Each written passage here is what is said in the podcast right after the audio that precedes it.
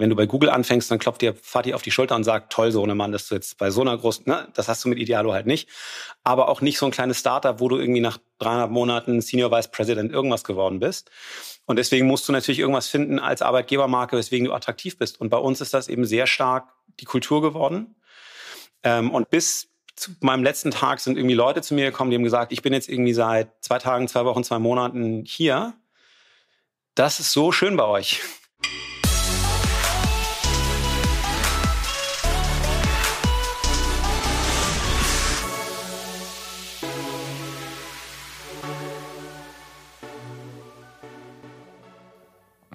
Danke fürs Einschalten. Hier ist Digitale VorreiterInnen, dein Podcast zur Digitalisierung von Vodafone Business. Ich bin Christoph Bursek und heute spreche ich mit Dr. Philipp Peitsch. Und Philipp hat die letzten zehn Jahre die Geschäftsführung für Idealo.de gemacht.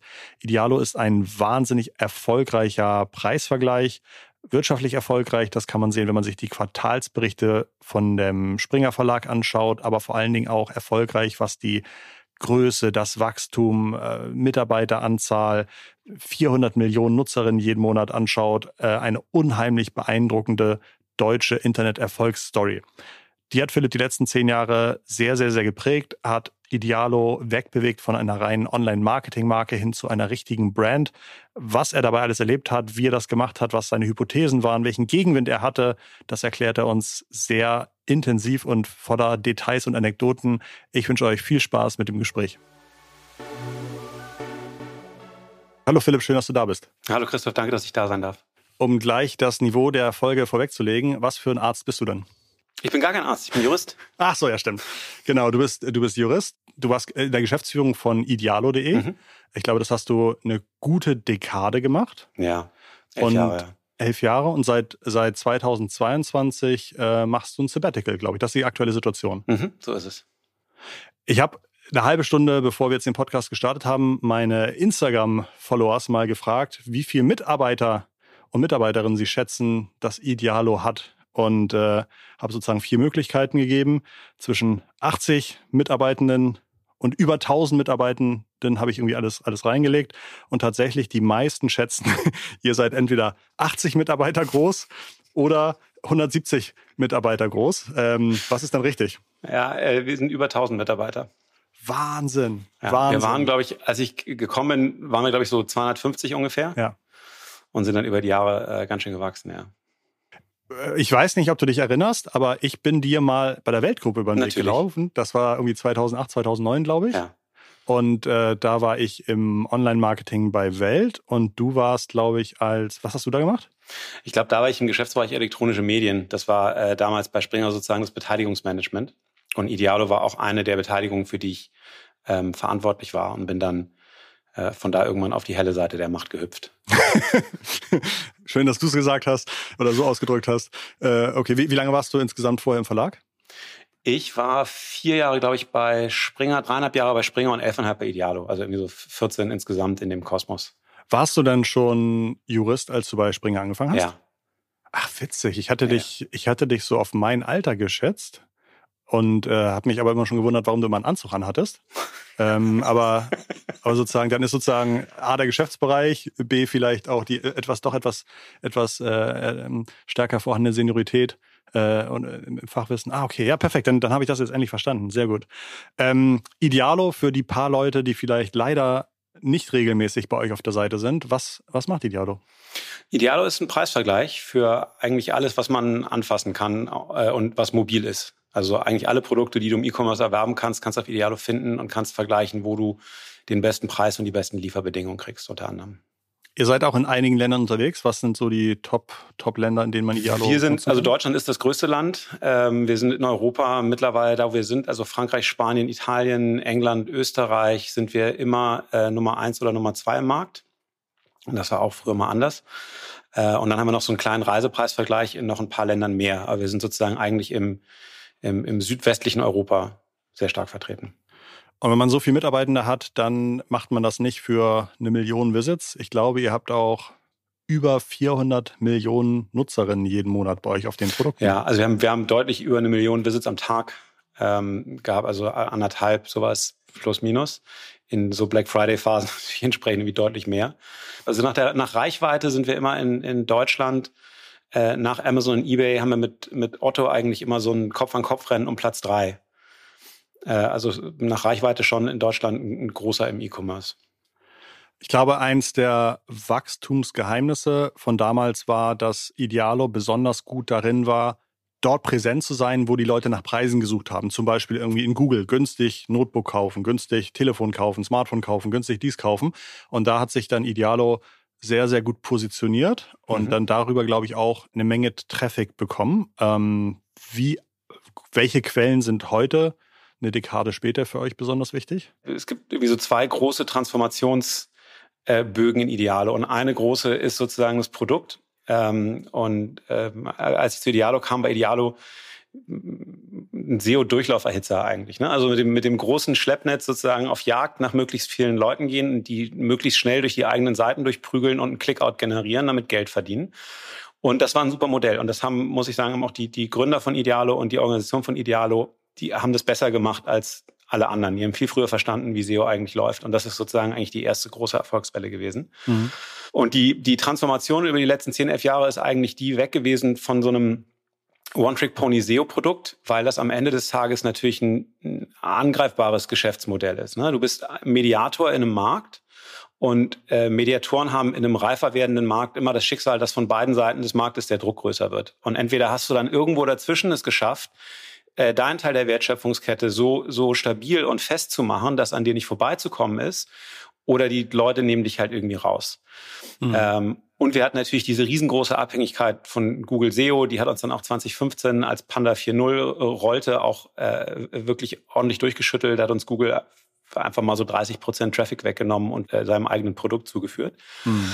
Ähm, und deswegen war sozusagen ein, ein, ein wichtiger Transformationsfall eigentlich zu sagen, wir, wir haben Idealo gebracht von so einem, von so einem reinen SEO-Modell äh, zu einer ernsthaften E-Commerce-Destination, und zwar einer E-Commerce-Vergleichsdestination, das eben wirklich aktiv aufgesucht wird von Leuten, die nicht nur irgendwie durchstolpern, weil sie eigentlich was kaufen wollten, dann sind sie auch mal über Idealo-Seiten gekommen, sondern Idealo wird aktiv von Menschen genutzt, um bewusst diesen Vorgang des Vergleichs vor dem Kauf ähm, durchzuführen. Und dementsprechend haben sich unsere Traffic-Quellen eben auch komplett gedreht. Ne? Also äh, als ich zu Dialog gekommen bin, waren wir, glaube ich, so grob 80 Prozent SEO und so 15 Prozent Performance. Das war damals nur SEM und ein bisschen was auf der Homepage sozusagen. Und äh, in den letzten Jahren haben wir es eigentlich geschafft, dass das Brand, äh, also Leute, die entweder über die App oder über die Homepage Direkteinstiege erzeugen, die größte Traffic-Quelle geworden ist, gefolgt von Performance und SEO nur noch die drittgrößte Traffic-Quelle ist. Ne? Und dadurch halt auch das ganze, das ganze Risikoprofil, was Idealo hatte, halt total gedreht. Ich fand das damals so spannend. Ich bin ja auch so ein äh, One-Trick-Pony. Ich gucke ja aber sozusagen bei allem immer nur durch die Google- und SEO-Brille. Und als ich dann damals äh, gehört habe, oh, da kommt jemand zu Idealo, der, der hat ja selbst noch nie eine, eine Google-Seite optimiert oder eine Seite für Google optimiert. Wie soll das denn funktionieren? Ähm, kannst du dich noch erinnern, wir spulen jetzt mal die Zeit zurück, erster Tag bei Idealo. Wie hast du versucht äh, zu sehen, wo die Firma ist? Und mhm für dich zu entscheiden, was vielleicht gute Hebel sein können, bei denen du mitwirken kannst? Mhm. Ich glaube, es gab so zwei Schlüsselmomente für mich. Die, der eine kam an Tag drei. Ähm, da habe ich meine damaligen beiden Mitgeschäftsführer, äh, Martin Sinner und Albrecht von Sonntag, beides Gründer von Idealo, gefragt, ob Idealo eigentlich weiß, dass es einen dritten Geschäftsführer hat. Mhm. Und Martin meinte, oh, kannst du mal eine E-Mail schreiben. Mhm. Ähm, und das war sozusagen der, der, der Stand der, äh, der Organisation oder des, des Kommunikationsprozesses in der Organisation. Den gab es nämlich einfach gar nicht. Und das Zweite war, ähm, da habe ich mir, äh, wir hatten damals, daran wirst du dich sicherlich erinnern können und wahrscheinlich viele von den Hörern nicht mehr, aber unsere Startseite war eine von diesen berühmt-berüchtigten Linkwüsten. Ja. Du bist halt draufgekommen, hast du oben einen Suchschlitz gehabt und dann hast du 250 Links gehabt. Und unten 400 Wörter Text. Äh, genau. Ja. Äh, auf die natürlich nie jemand gekommen ist. Ja. Und ähm, unter SEO-Gesichtspunkten war das eine sehr funktionale Startseite. Ja, das war sozusagen natürlich die, die Drehscheibe, um, um, um Traffic und Links zu verteilen. Aber unter Usability-Gesichtspunkten war die eine Katastrophe. Und insbesondere, wenn jemand nicht irgendwie Mail und Techie ist, dann war das halt einfach abschreckend geradezu. Und ähm, deswegen war eine der ersten Geschichten, die ich mir vorgenommen habe, dass ich gesagt habe, ich würde gerne diese Startseite umgestalten. Ich will die gar nicht strukturell verändern, um Gottes Willen, mhm. sondern ich möchte die einfach nur optisch anders aussehen lassen und habe dann versucht, das bei Ideal zu starten, habe rausgefunden, okay, Projektmanagement in der Form kennt keiner hier. Also, dass, dass man einfach mit mehreren Leuten sich in den Raum setzt und sagt, wer müsste hier eigentlich welchen Beitrag liefern? Wie wollen wir das denn eigentlich machen? Das war Novum bei Idealo. Und dann habe ich mir also Leute gegriffen, von denen ich irgendwie verstanden habe, die arbeiten an dieser Seite und die verstehen was davon. Habe mich mit denen hingesetzt und habe in Word sozusagen einen kleinen Projektplan runtergetippert so und dann treffen wir uns wieder und bis dahin hat jeder Folgendes gemacht. Und dann haben wir über, ich glaube, einen furchtbar langen Zeitraum, ich denke mal vier Monate oder sowas, haben wir diese Startseite umgebaut. Und ähm, Martin Sinner kam danach zu mir und meinte, ja, das war dir jetzt hoffentlich eine Lehre, das kann Idealo halt nicht. Und ich habe mir gedacht, so ja, das war mir total eine riesengroße Lehre und das muss Idealo aber lernen. Weil in, in meiner Auffassung ist es so, es gibt kein Geschäftsmodell, was für immer gerade ausläuft. Und deswegen war ein ganz wesentlicher äh, Punkt, den, den ich mir irgendwie vorgenommen hatte für Idealo, ist zu sagen, okay, ich möchte diese Organisation so aufstellen, dass die langfristig überlebensfähig ist dass die mit Veränderungen umgehen kann, dass die sich anpassen kann, dass die in einem auch dynamischer werdenderen E-Commerce-Markt einfach aus eigener Kraft bestehen kann. Und in dem Shape sind wir momentan nicht. Und das zweite war eben genau diese Transition hin zu einem, zu einem Produkt, was eben nicht eine volle SEO-Abhängigkeit hat, sondern was aus eigener Kraft Kunden binden kann und aus eigener Kraft überlebensfähig ist. Ne? Also die, die, die Transition der, der Organisation und die Transition des Produktes sind beide eigentlich immer vor dem Hintergrund zu sehen, der Laden ist, der ist wunderbar, der soll bitte noch ewig leben und dazu müssen wir ihn befähigen. Ich glaube, wenn man mal in den äh, Geschäftsbericht der Aktiengesellschaft guckt, dann kommt auch heute noch ein zweistelliges Millionen-EBIT raus bei Idealo. Mhm. Ähm, unfassbar. Ähm, ihr verdient euer Geld damit, dass ihr Shopbetreibern zum Beispiel sagt, gib uns mal alle deine Produkte in einem maschinenlesbaren Feed. Mhm. Preisen, URL, wie heißt das, welcher Hersteller und so weiter. Und dann kann unsere Magie rausfinden, plus äh, Versandkosten, ohne Versandkosten, was ist jetzt gerade der günstigste Preis, wo kann ich die Leute hinschicken. Ich glaube, so ganz vereinfacht gesagt. Und dann jedem Shop gebt ihr dann, äh, von jedem Shop bekommt ihr Geld, entweder für Traffic oder monatliche Gebühren. Das, das weiß ich nicht, was bei euch größer ist, aber das ist, glaube ich, das ist euer größter Revenue. Äh, genau, vereinfacht Stream. gesagt ist das so. Ja, ähm, äh, ja. Äh, ist noch ein bisschen sozusagen in der Technik noch ein bisschen mehr Magie, weil du musst am Ende des Tages Shop-Angebote und Produkte aufeinander mappen. Das muss auch genau sein, inklusive aller Varianten, die es da so geben kann. Ja, das äh, klingt irgendwie so total banal, aber Google Shopping hat es bis heute nicht im Griff. Also nicht mal im Ansatz. Ähm, das ist halt einfach irgendwie Qualitätsarbeit, die musst du relativ tief ins Produkt reintragen. Aber im Grunde ist es das. Und die beiden Geschäftsmodelle ist, ist ähm, CPC und CPO. Die mhm. allermeisten Shops werden nach Klick sozusagen abgerechnet, weil wir immer gesagt haben, Leute, wir sind nicht verantwortlich für eure Checkout-Strecke wenn ihr sozusagen bei euch den Kunden verliert, damit, dafür können wir nichts. Ja, wir können euch nur Traffic liefern und ihr könnt sehen, wie gut ist der, welche Qualität hat der, wie konvertiert der bei mir. Und wenn ihr zufrieden mit dem Traffic seid, dann ist der Klick ein angemessener Preis. Und mit ein paar Shops machen wir äh, CPO-Modelle. In der mhm. Regel da, wo man, wo wir wissen, die haben kein Problem mit einer Checkout-Strecke.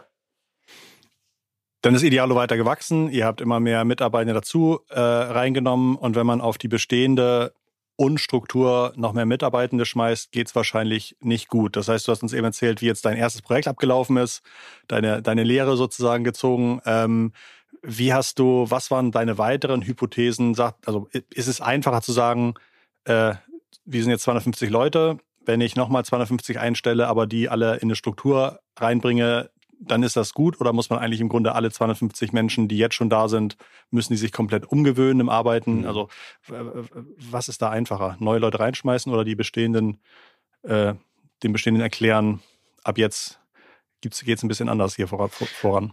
Ja, du musst, glaube ich, beides so ein bisschen machen. Also ich habe mhm. ähm, eine, äh, eine beinahe homöopathische Organisationstheorie, die aber bei Idealo mehrfach funktioniert hat. Deswegen glaube ich, das stimmt.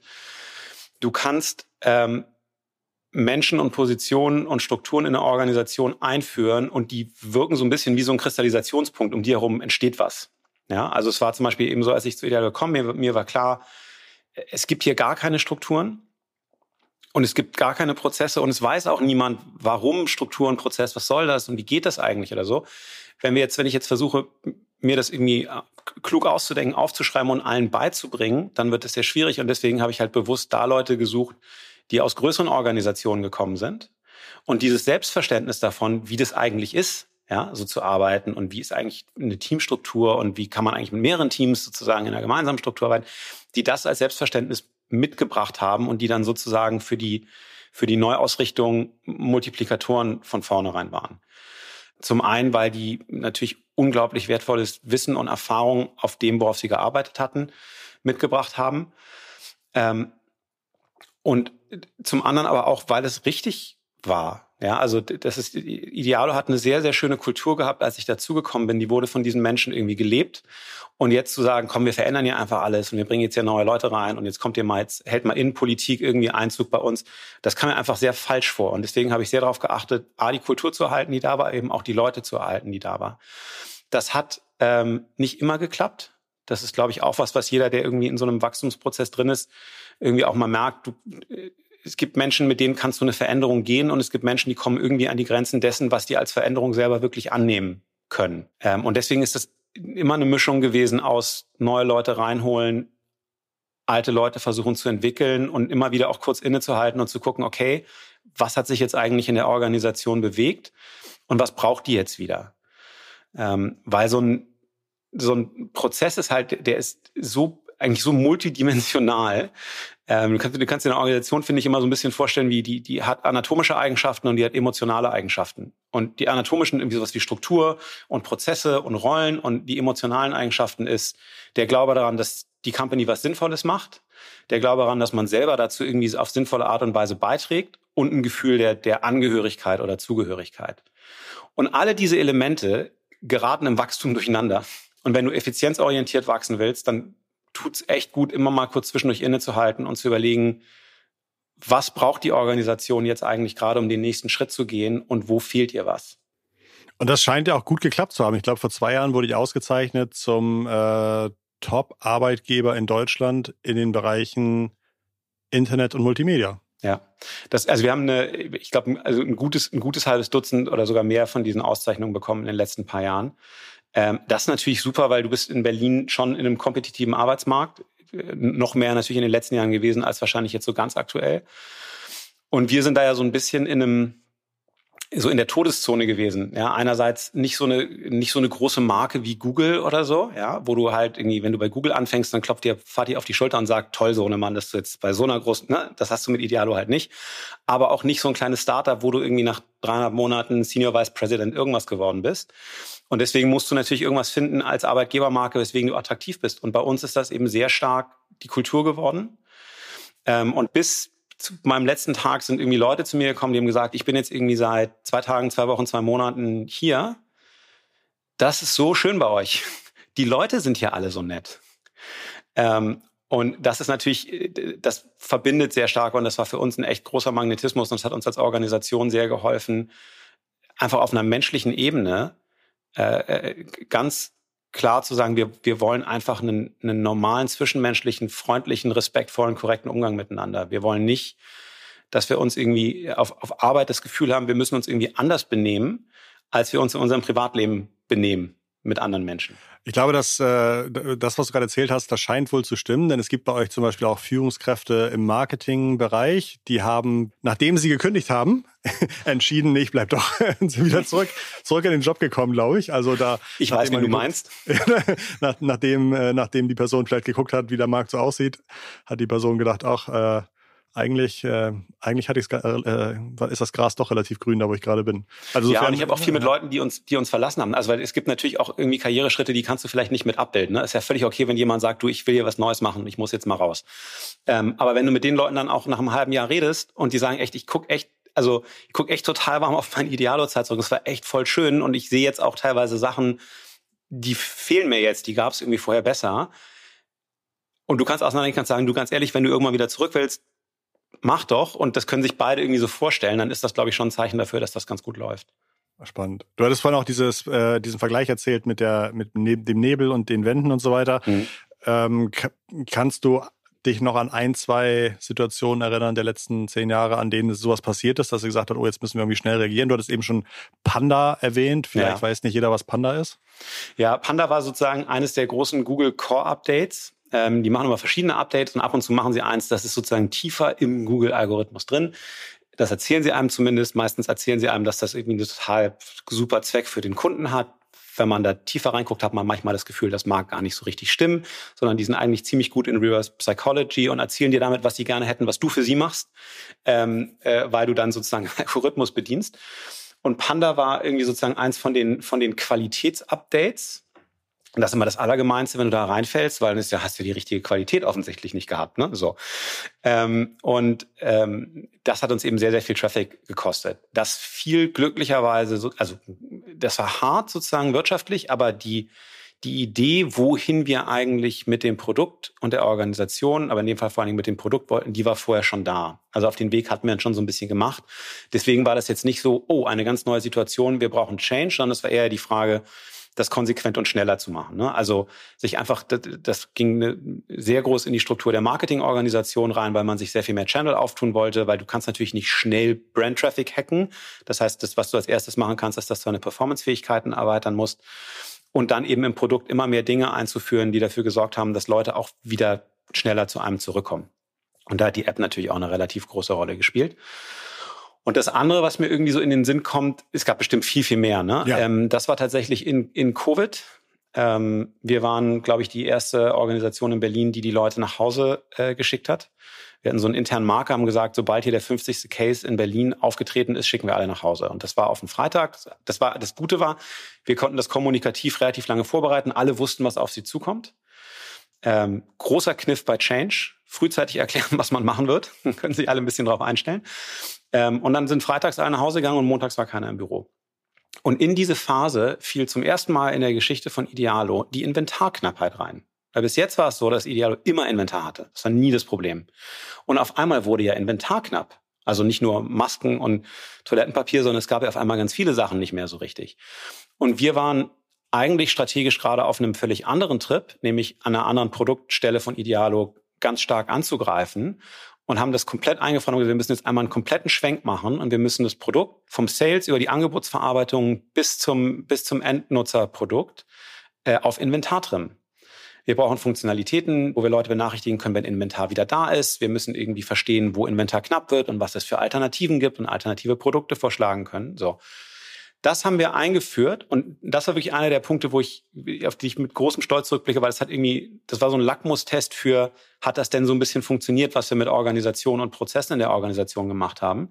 Das haben wir in dieser niemand mehr im Bürophase rein kommuniziert. Und die Organisation hat, glaube ich, zehn Tage gebraucht, um sich irgendwie insgesamt so zu sammeln, das anzunehmen und mit einem revidierten OKR-Set darauf loszulaufen ähm, und hatten da eigentlich sehr schnell wirklich einen Pivot dahin und haben das sehr konsequent spielen können.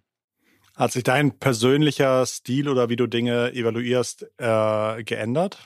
Also ich glaube, Stil hat sich bestimmt verändert. Ich bin über Jahre bestimmt ein bisschen reifer geworden und ein bisschen ruhiger geworden ähm, und, äh, und, und kann irgendwie manche Sachen vielleicht ein bisschen besser wegstecken. Ich glaube aber, dass so im, im, im Kern von Stil steckt ja Haltung.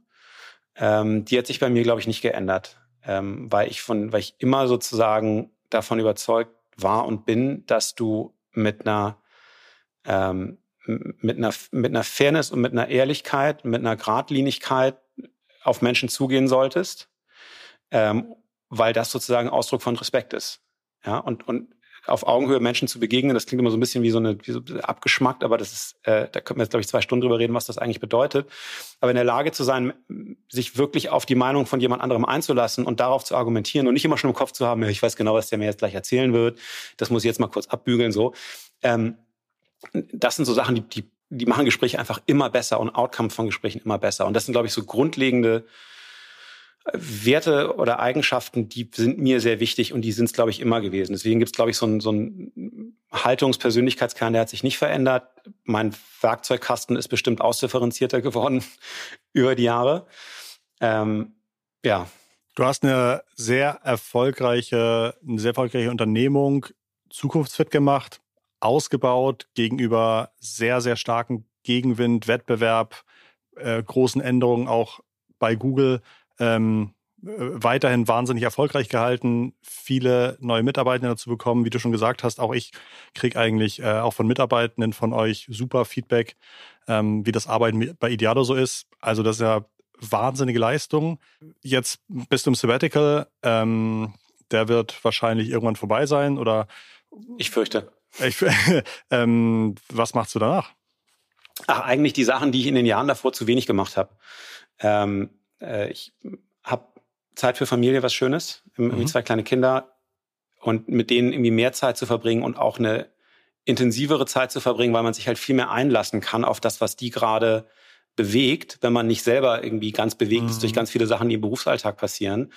Äh, macht sehr viel Spaß.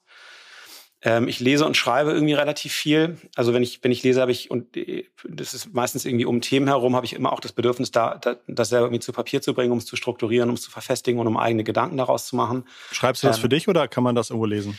Ich schreibe das für mich. Ich habe ein geringeres Bedürfnis, irgendwie nach außen zu sein. Also wenn jemand das lesen möchte, sozusagen aus meinem Umfeld, dann setze ich mich gerne hin und mache das, aber ich poste eigentlich fast nichts. Das äh, könnte man als Schwäche bezeichnen, aber das liegt mir irgendwie nicht.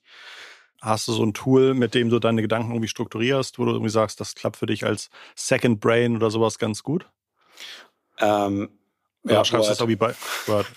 ja, ja, ja. Also, okay. Word, also tatsächlich bin ich irgendwie, ähm, ich finde, ich brauche meistens nicht so geführte Tools, weil du häufig irgendwie in dem, da wo du gerade gedanklich bist, ist es mir eigentlich wichtiger, dass ich irgendwie strukturellen Freiraum habe, als dass mir jemand irgendwas irgendwie abfragt und ich mir dann vielleicht einen Klick erspare. Und deswegen komme ich je nachdem, wie die Information zu strukturieren ist, mit Word und Excel echt sehr weit. Ja, interessant. Okay. Aber ähm, okay, verstehe. Aber meinst du, du willst mal was gründen oder meinst du, du bist eigentlich jetzt genau der Richtige, um äh, jetzt als nächstes mal eine 10.000 Mitarbeiter äh, Firma auf 40.000 Mitarbeitende zu bringen? Was, was sind so spannende Sachen, die, die dich interessieren?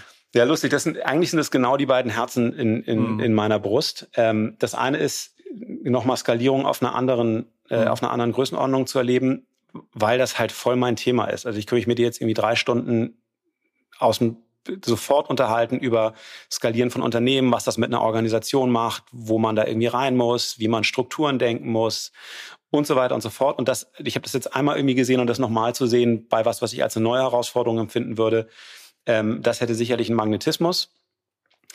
Und umgekehrt ist tatsächlich, als ich bei Idealo raus bin, habe ich gesagt, ich, also ich mache bestimmt nichts selber. Ja, weil was ich weiß, was ich kann, ist irgendwie größere Strukturen mit denen umgehen. Und ich glaube, was aufbauen, das können ganz viele gut. Da habe ich jetzt weniger ein USP, das muss ich vielleicht nicht unbedingt machen. Ähm, aber ich merke halt, dass mich das beschäftigt. Also es gibt ein Scheming in, in meinem Kopf und Bekanntenkreis, ob man nicht da doch vielleicht was macht. Ähm, mal gucken, wo mich das hinführt.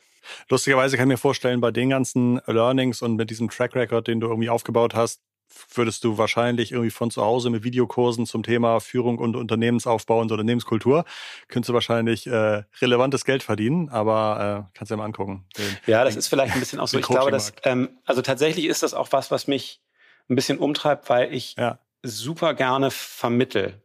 Also ja. ich habe schon bei ich bin bei Jura immer irgendwie sozusagen eigentlich für Mitstudenten irgendwie so also Privatkurse gegeben, weil ich sozusagen Inhalte verstehen und vermitteln ist was, was mir richtig Freude bereitet. Gehen macht genuin Bock.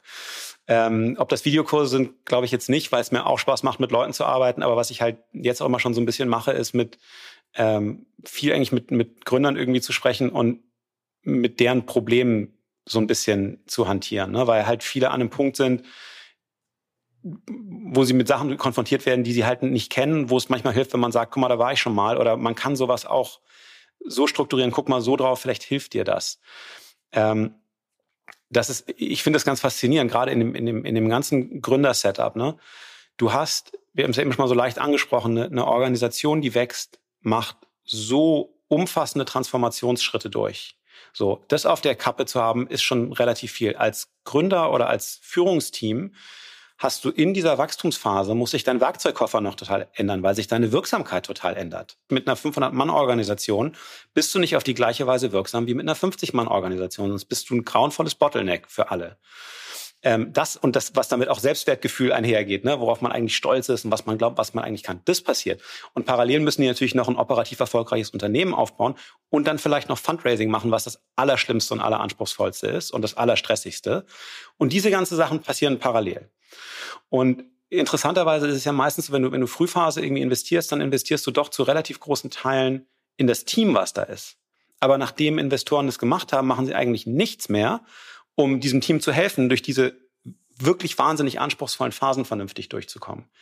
Ähm, und das ist zumindest eine der Sachen, die mich gerade irgendwie sehr beschäftigt, ob man äh, ob man da nicht was machen kann. Also ob, für mich ist immer so, ich möchte natürlich Geld verdienen, aber ich möchte auch irgendwie ein Gefühl haben, dass ich wirksam bin und, und helfen kann. Und ich habe irgendwie das Gefühl, dass es da einen Bedarf gibt und dass man da vielleicht was Spannendes draus machen kann. Dann hoffe ich, dass du vielleicht in Zukunft ein kleines bisschen mehr auf LinkedIn postest. Das ist natürlich schade, dass gerade irgendwie Leute, die viel zu erzählen haben, sagen, ich schreibe das gern für mich alleine in Word auf. Und meine, meine Freunden, meinen Freunden würde ich das aber teilen, wenn sie aktiv von mir anfragen. Ähm, insofern werde ich ja wahrscheinlich mal irgendwie ab und zu mal nachfragen. Aber äh, ganz, ganz herzlichen Dank für deinen Input. Wie gesagt, mich hat die Zahl der Mitarbeiter ganz schön umgehauen. Und dann dachte ich so, stimmt, das war wieder eine Dekade her, über, also ja, über zehn Jahre her, dass der Philipp angefangen hat. Grandiose Leistung, tolles Produkt, stärker denn je. Und äh, dir ganz viel Spaß beim weiteren Sabbatical. Ähm, wo, wo bist du gerade? Bist du in Berlin? Bin in Berlin, ja. Okay, schön. Dann liebe Grüße aus Hamburg nach Berlin und vielen, vielen Dank für deinen Input und viel Erfolg weiterhin, Philipp. Danke, liebe Grüße in die Heimat. Schön, dass wir uns mal wieder gesprochen haben.